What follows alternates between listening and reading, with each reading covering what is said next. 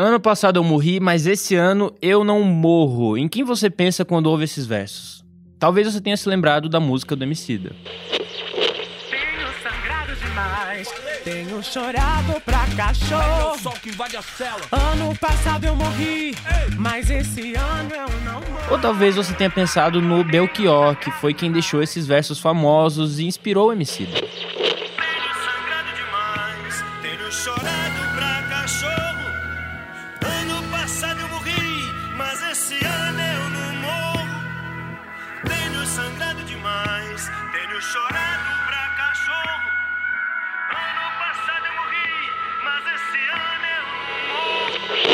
Mas essas 10 palavras não foram escritas nem pelo Belchior e nem pelo Emicida. Essa frase é atribuída a uma figura meio real, meio mitológica. Um homem conhecido como o poeta do absurdo. Ele viveu na Paraíba uns 100 anos atrás e não deixou nenhum registro, nem escrito, nem em áudio, nem em foto. Nada. O nome dele é Zé Limeira. O Belchior ajudou a eternizar essas palavras que hoje viraram um hino da juventude. Além disso, elas batizam um bloco de carnaval em São Paulo e viraram um slogan de protesto. Hoje a gente vai tentar entender o caminho que essas 10 palavras percorreram ao longo das últimas décadas, do Zé Limeira até o Emicida, e como elas ficaram tão famosas a ponto de virar grafite nos muros do país.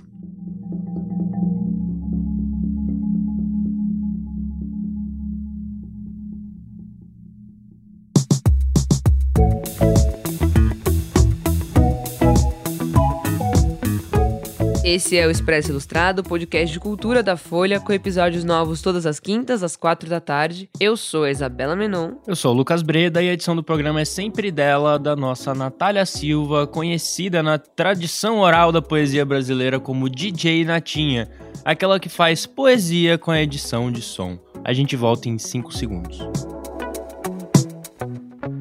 Seja BTG. Baixe o app e abra sua conta digital.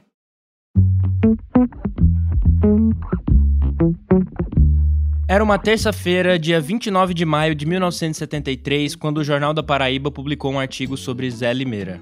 No sexto parágrafo do texto tem a transcrição de alguns versos do artista. E era assim, abre aspas. Eu já morei no Recife, bem pertinho de Socorro. Ganhei 200 mil réis, comprei 200 cachorros. O ano passado eu morri, mas esse ano eu não morro. Essa edição do Jornal da Paraíba saiu três anos antes de o Belchior lançar A Alucinação. Esse é o disco que tem a faixa Sujeito de Sorte, a faixa que tem os versos do Zé Limeira. Até pouco tempo, essa menção no jornal era o registro mais antigo da frase do poeta do absurdo. Mas é possível que Belchior tenha lido os versos em outros lugares. Então, é o seguinte, eu estou escrevendo um livro cuja primeira parte já foi concluída e é um capítulo dedicado exclusivamente ao rastreamento desse verso. Esse é o Astier Basílio, escritor e pesquisador que estuda o Zé Limeira há 20 anos. É, em primeiro lugar, o registro de Belchior é de 76 a alucinação. E a primeira referência anterior a esse registro é o livro de Tejo, que é de 73. Esse Tejo que o Astier citou é o Orlando Tejo, que escreveu o livro Zé Limeira, Poeta do Absurdo. Nas minhas pesquisas, eu localizei várias referências ao verso. A primeira delas data de cinco meses antes do lançamento, uma coluna que foi publicada no Jornal da Paraíba em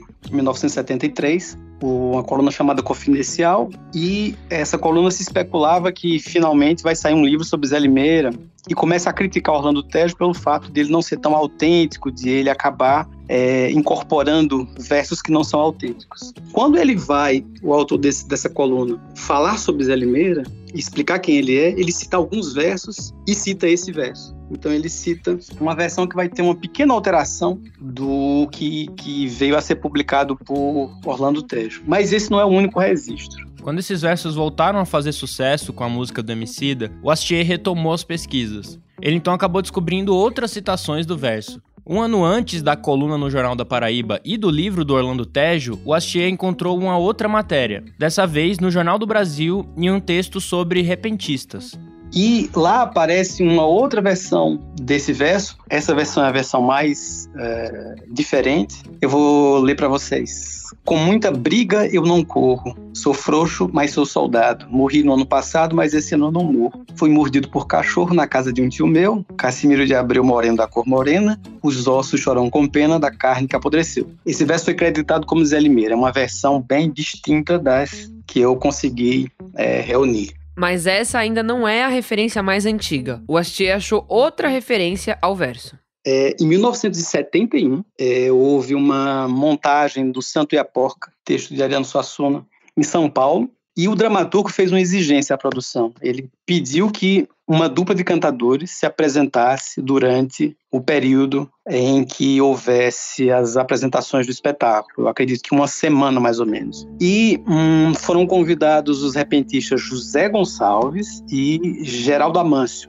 Naquela altura, o José Gonçalves era um, uh, uma figura importantíssima no mundo da cantoria, cearense, radicado em Campina Grande, e ele apresentava o programa Retalhos do Sertão, e ele começa a falar da sua vida. Ele disse: Eu cheguei em Campina Grande em 1953 e encontrei com Zé Limeira e começa a descrever o poeta como alguém cujas características vão ser é, consagradas no livro de Orlando Tejo, um negro alto com lenço vermelho no pescoço, anéis. E ele cita que viu Zé Limeira na feira recitando esse, cantando esse poema. E ele cita esse poema. E o poema que o José Gonçalves cita também tem uma pequena alteração. Essa noite eu cantei perto do pronto-socorro. Ganhei 200 mil réis, comprei 200 cachorros, morri no ano passado, mas este ano eu não morro. Por coincidência, é basicamente a, os dois versos finais na íntegra que são incorporados por um Belchior. Mas bem, antes dessa citação de 1971, tem ainda outro vestígio do verso. Em 1968, é, a revista Veja faz uma matéria com Orlando Tejo, que à época era candidato a vereador. É a matéria para explicar o perfil ideológico dos candidatos, na verdade, para atestar a falta de identidade ideológica dos candidatos. E o personagem é Orlando Tejo. E a certa altura, eles falam que se ele não obtiver a vitória, não vai ter tanta importância, porque naquele momento, o mais importante para ele é escrever um livro sobre a vida do poeta Zé Limeira. E quando pedem para Orlando Tejo recitar um verso, o que, é que ele recita? Ele recita exatamente o verso que depois veio ser citado por uh, Belchior.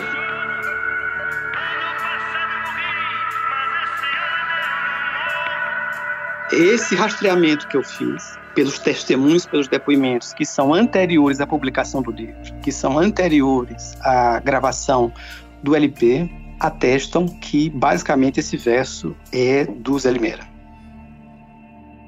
Quer dizer, pelo menos entre 1968 e 1973, esse famoso verso do Zé Limeira apareceu em reportagens e entrevistas na imprensa, além de constar em um livro e num relato da época do cantador José Gonçalves. O Belchior ele deve ter tido contato com a obra do Zé Limeira em alguma dessas situações. Mas o que a gente sabe sobre a vida do Zé Limeira? O Zé Limeira foi um repentista é, que viveu até 1955 e ele era muito conhecido no universo da cantoria, da poesia popular oral do Nordeste, porque ele era uma figura muito engraçada, ele fazia versos sem lógica.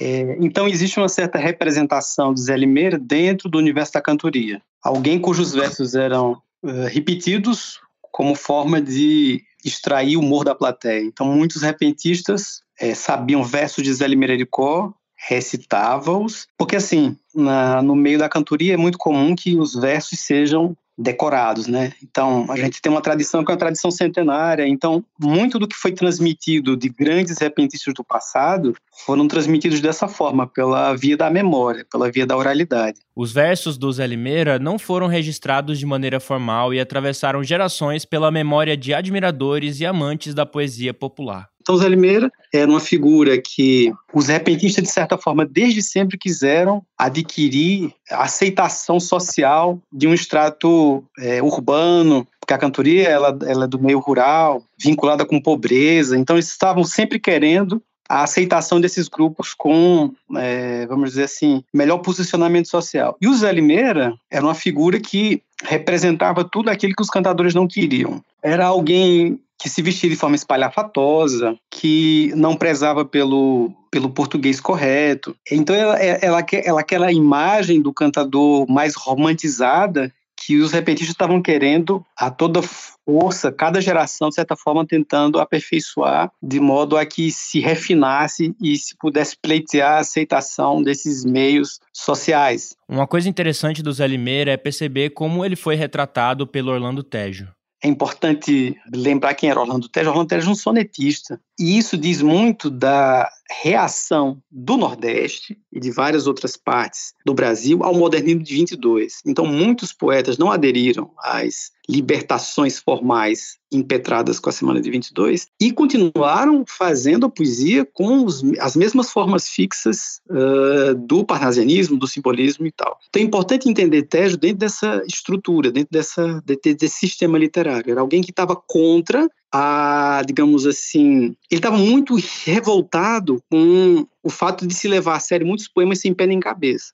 Então ele quis fazer uma grande brincadeira. O que, que ele faz? Ele pega um poeta do universo da cultura popular oral e tenta levar a sério. Ele faz uma exegese de um maluco para dizer: olha, vocês, nos suplementos literários do país inteiro, quando vocês estão levando a sério esses poemas sem pé nem cabeça, vocês estão fazendo exatamente o que eu estou fazendo. Tanto é que no livro do Zé Limeira tem um capítulo todo dedicado a esculhambar com a vanguarda. Esse capítulo é fundamental. Esse capítulo é, a meu ver, a partir do qual toda a obra de, de Tejo se né, fundamenta. E é nesse capítulo que ele mais ficcionaliza. Ele inventa poetas, ele inventa poemas para esses poetas, porque ele estava com o objetivo de dizer assim: olha, o rei está nu. Ele queria falar para a poesia brasileira. Só que, para fazer isso, ele utilizou um palhaço da poesia popular. Só que o palhaço era muito mais importante do que a demanda que ele queria colocar. E fugiu do controle dele. E foi o Astier que encontrou a certidão de óbito do Zé Limeira, datada de 1955. Ele diz qual a importância desse documento para a história desse poeta. A 68 é uma publicação da revista Veja.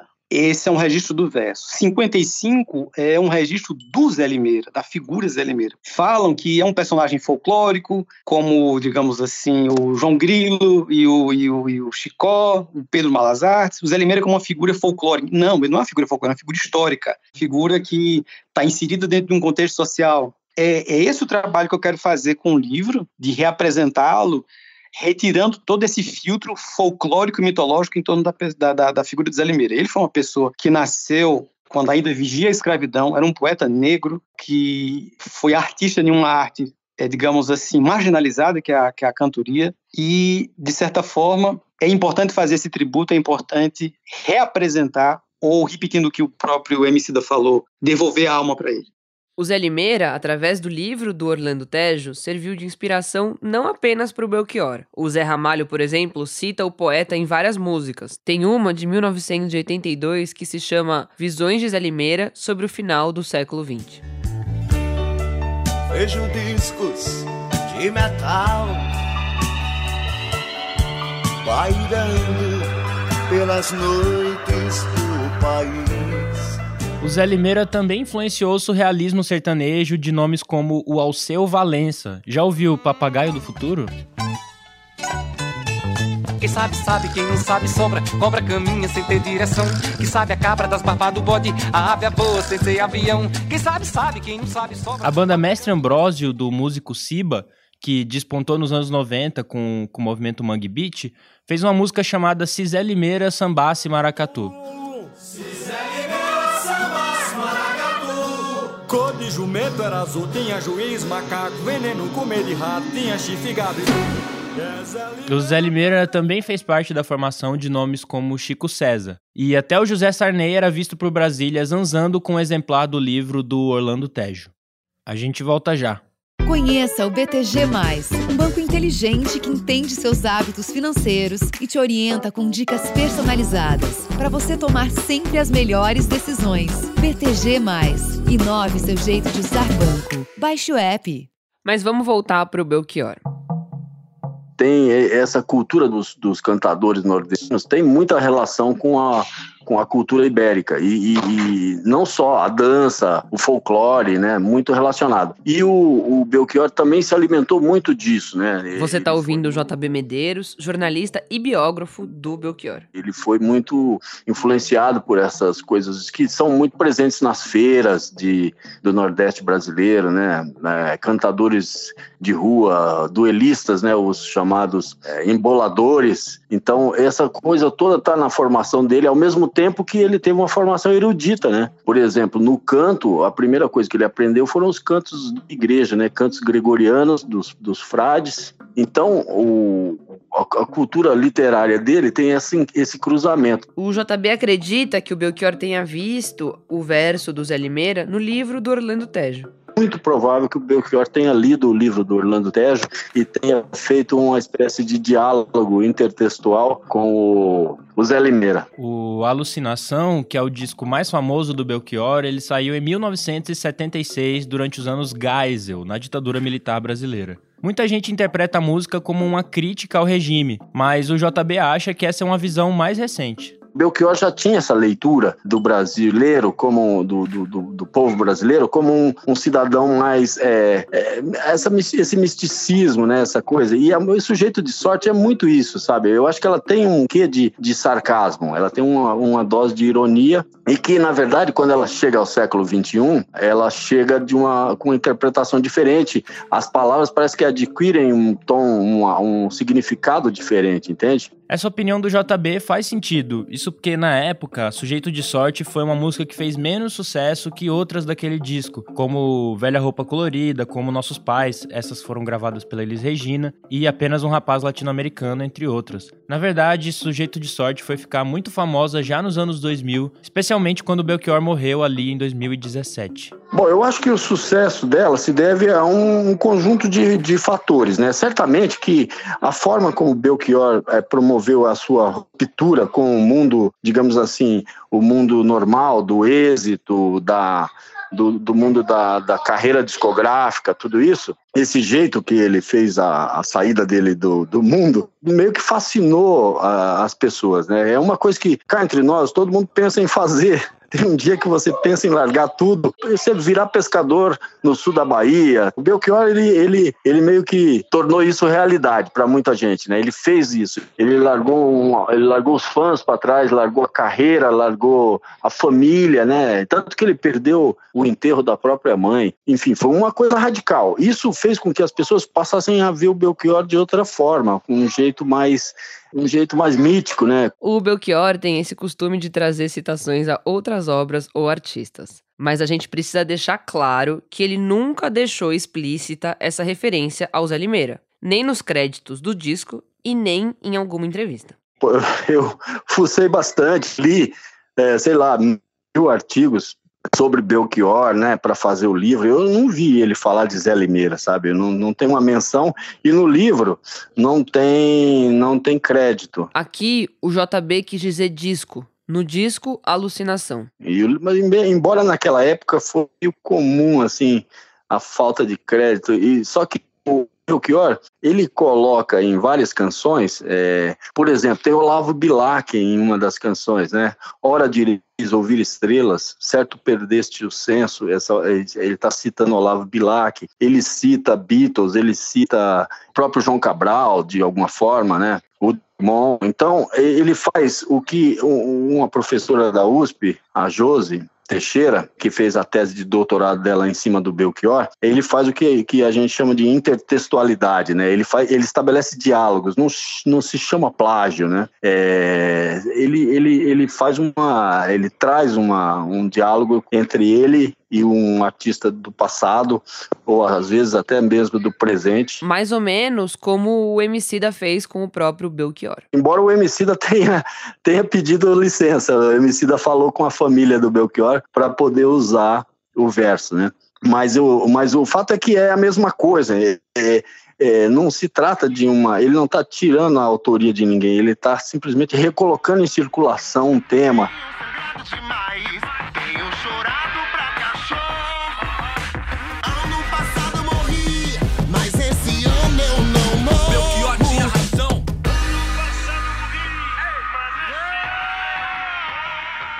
O Emicida sampleou Sujeito de Sorte na música Amarelo. Essa canção gerou um dos momentos mais bonitos do show do rapper no Teatro Municipal de São Paulo, que foi registrado em filme que tá na Netflix. Em uma das cenas, o Emicida conta como ele decidiu usar o verso na música dele. Eu fui num evento que chama Casa de Criadores, sabe? Ele fez um barato com essa música que foi arrepiante, mano. Ele pegou uma menina trans e ela entrou cantando, mas cantando pra caralho. Ela veio andando na passarela sozinha cantando essa letra e parava e olhava para todo mundo e repetia isso. Ano passado eu morri, mas esse ano eu não morro. Aquilo bateu em mim de um jeito que eu fiquei, mano, eu voltei, comecei a escutar Belchior no louco. Falei, mano, como que eu nunca percebi?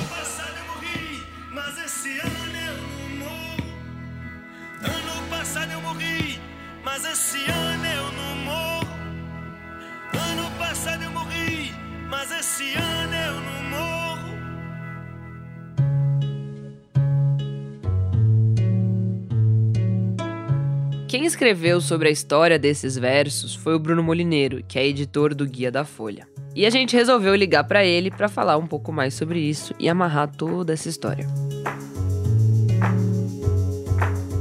O Bruno, o Emicida chama a Pablo Vittar e a Majur para cantar com ele na música Amarelo. Como você acha que esse verso ganhou novos significados pela mão do Emicida? Então, eu acho que a gente pode começar a falar com, com o início da música, né? O Amarelo, principalmente no clipe do YouTube, não só na, na música, que você consegue ouvir no, nas plataformas de streaming, Spotify e tal, ele começa com uns três minutos de áudio do um amigo dele falando sobre a saúde mental dele mesmo e esbarra em temas como depressão e de como é, existe um peso psicológico e etc. E aí, logo em seguida, vem imagens de, sei lá, uma costureira, de um cara na quebrada estudando, de gente com deficiência física, de uma bailarina no meio de uma favela, assim, numa quadra. E aí sim entra a Majur, que é uma artista trans, e aí depois vem a Pablo, que é uma drag, e aí sim são os versos do, do Belchior, né? Porque traz o, o início do, do verso, né? Elas cantam: Tenho sangrado demais, tenho chorado para cachorro, ano passado eu morri, mas esse ano eu não morro. Isso leva a música para um lugar completamente diferente, né? Vira não só um, um hino de resistência, mas vira uma barreira, até uma barricada, porque tem um quê de confronto, assim, contra, ah, contra o preconceito, contra, contra o racismo, é, quando você tem uma artista trans e uma drag ali cantando, contra a transfobia, contra é, até a falta de oportunidade das camadas periféricas, e não só as camadas periféricas geográficas, de gente que mora longe, que mora na quebrada, que mora nas favelas, mas as periferias sociais, de gente que tem pouco acesso, que se equilibra ali para é, ganhar uma grana e se equilibrar no orçamento. E aí isso acaba se transformando transformando, eu, eu conversei com a Majur para matéria que eu escrevi para Ilustrada sobre essa história, e ela fala que a, a, o Amarelo, e aí não só a música, mas como o álbum, né, deixou de ser um projeto musical para se tornar um grito de chega, para se tornar ali um, um ato de resistência contra, enfim, contra todo o sistema opressor que, que existe enfim, no Brasil contemporâneo. Acho que a, a música ela atinge esse, esse local, assim, depois do, do homicídio.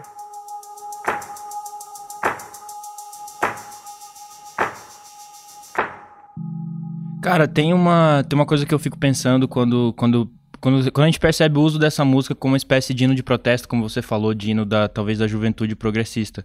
E eu, dá essa impressão de que se a gente cantar ele todo ano, a gente acaba morrendo todo ano também. Você não acha que tem uma pegadinha assim nesse verso? Cara, pode, ter, pode ter. É uma coisa meio é, feitiço do tempo, né? O ano da marmota, assim. Ou para ser mais, mais moderno, mais contemporâneo, é, daquele filme da Netflix, aquele curta que ganhou o Oscar, né? Dois Estranhos, eu acho que, que é o nome dele, em que um homem negro acorda todos os dias, sai de casa, da casa da, da minazinha dele, e aí ele é morto por um policial branco, e aí ele acorda de novo na casa dela, sai, não importa o que ele faça, ele morre sempre. É, eu acho que pode ser, talvez você tenha acessado aí um outro nível de, de significado, que não é o nível de significado do Emicida, não é o do Belchior, é, é uma outra pegada. E acho que isso é bonito um pouco, assim, da, da, da de uma obra de arte, de uma boa obra de arte, né?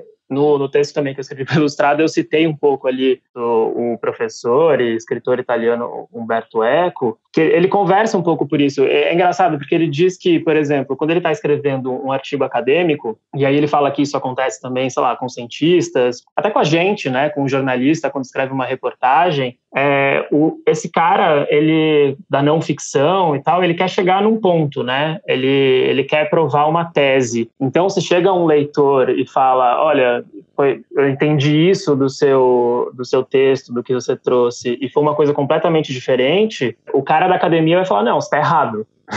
é, claro que o Humberto Eco fala isso com muito mais classe, né? Mas ah, não tem nada a ver com o que você está falando, não foi isso que eu trouxe. Pode, você entendeu errado, não foi, eu posso não ter sido claro, mas não é isso que eu quis dizer, você interpretou errado. Mas quando ele está escrevendo um romance, é um, um escritor, um poeta, um letrista de música, é muito difícil você falar que o cara está errado, porque existem mil possibilidades de interpretação dentro do, de um, uma obra de arte, ou de uma boa obra de arte, né? Ela não é uma, sei lá, uma avenida de mão única em que você chega numa moral da história, em que você termina um bom filme, uma boa peça de teatro, um bom livro, um, enfim, uma boa música, é, aprendendo algo e que todo mundo atinge esse ponto, né? Ela tem mil significados diferentes, significados contraditórios, porque acho que a arte ela é um pouco uma representação da vida, né? E a vida é incoerente, a vida tem contradições, a vida, enfim, é, é, é estranha, né? Não faz muito sentido. E aí o que um, um autor propõe ao seu público é que é, você arrisque uma solução para isso, para essas contradições. E aí, voltando para o ano passado eu morri, eu acho que sim, talvez você tenha achado uma, uma, uma novo significado, um novo nível de significado ali, que a princípio pode ser, mas também não é o, o certo, né? Porque acho que não existe muito certo e errado, assim, quando se fala de uma obra de arte. A história do ano passado eu morri, mas esse ano eu não morro pode ter acabado por aqui. Mas isso não significa que o episódio acabou. Fica aí que tem as dicas da semana.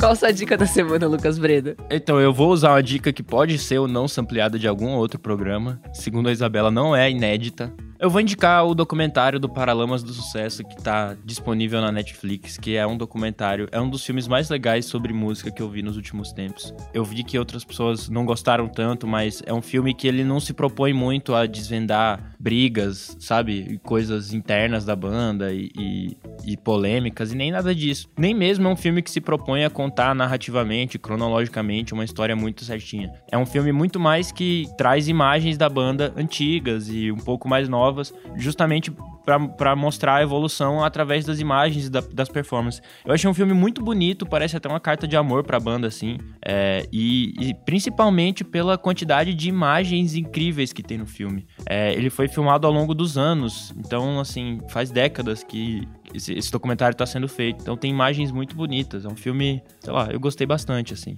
para quem gosta de Paralamas e para quem não gosta também. E acho que o filme joga a luz, inclusive, numa, numa coisa que eu acho muito massa, que é o Paralamas ser uma banda que, dentre as bandas do rock brasileiro, foi aquela que mais talvez tenha, ou a primeira, na verdade, não a que mais, mas a primeira que abraçou a música brasileira, a música jamaicana e que, enfim, abriu caminho para os anos 90, para muito da experimentação que a gente viu de mistura de gêneros dentro do rock nos anos 90, que é algo que não tinha tanto nos anos 80. Falei demais, qual que é a sua dica, Isa? Achei que foi bonito o que você falou, gostei. a minha dica é. é sério, gostei, eu vou assistir. Tá na Netflix, né? Tá. A minha dica é, na verdade, eu tô um pouco brigada com a Netflix. A gente não tá se dando bem, enfim. Talvez seja o fim de um relacionamento, quem vai saber. Mas a minha dica é que eu comecei a descobrir a HBO Go. E aí eu assisti. Na verdade, eu assisti duas séries de lá. Mas uma eu acho meio nada a ver indicar, porque é uma série mais antiga, que é Succession. Mas Eu nem ia falar disso, mas eu acho maravilhoso. Porque é uma série sobre, na verdade, uma família bilionária que é dona de empresas de comunicação e entretenimento. E aí, eu tava vendo a CPI ontem. Eu achei que tem uma cena de Succession, que se você assistiu, você sabe do que eu tô falando, que é um, enfim, um, um depoimento, um momento de que eles estão, parte da família tá prestando é, depoimentos num, num, processo que tá rolando lá. Eu não posso falar mais que isso, senão é spoiler. E aí, esse, essa galera dando depoimento me lembrou muito a CPI da Covid que tá rolando. Então, assim, se você não assistiu Succession, assista Succession. Se você assistiu, você sabe do que eu tô falando, então assista de novo.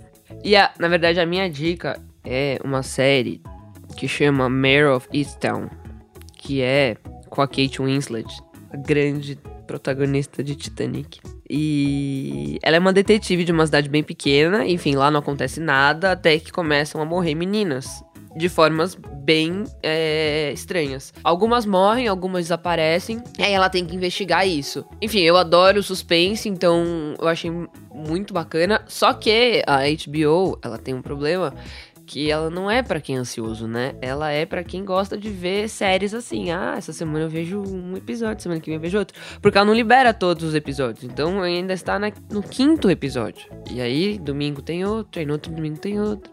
Então, assim, né? Tem que ter calma. Aí ano que vem você vem dizer se a série realmente é boa ou não. Exatamente, exatamente. Mas assim, ela é ótima, de verdade, é ótima. Tá num momento bem bom. Então assistam também Mayor of Easttown. Oh, então agora que você tá na HBO, é, você vai aproveitar pra ver The Wire? Ah, é sua série favorita da vida. É a melhor série de todas. É isso, né?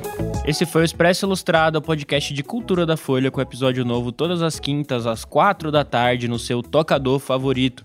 Eu sou o Lucas Breda. Eu sou a Isabela Menon e a edição é da Natália Silva, a nossa DJ Natinha, que faz a mágica acontecer. Até semana que vem. Até semana que vem, tomem chá. Tomem chá, usem, usem meia e durmam cedo.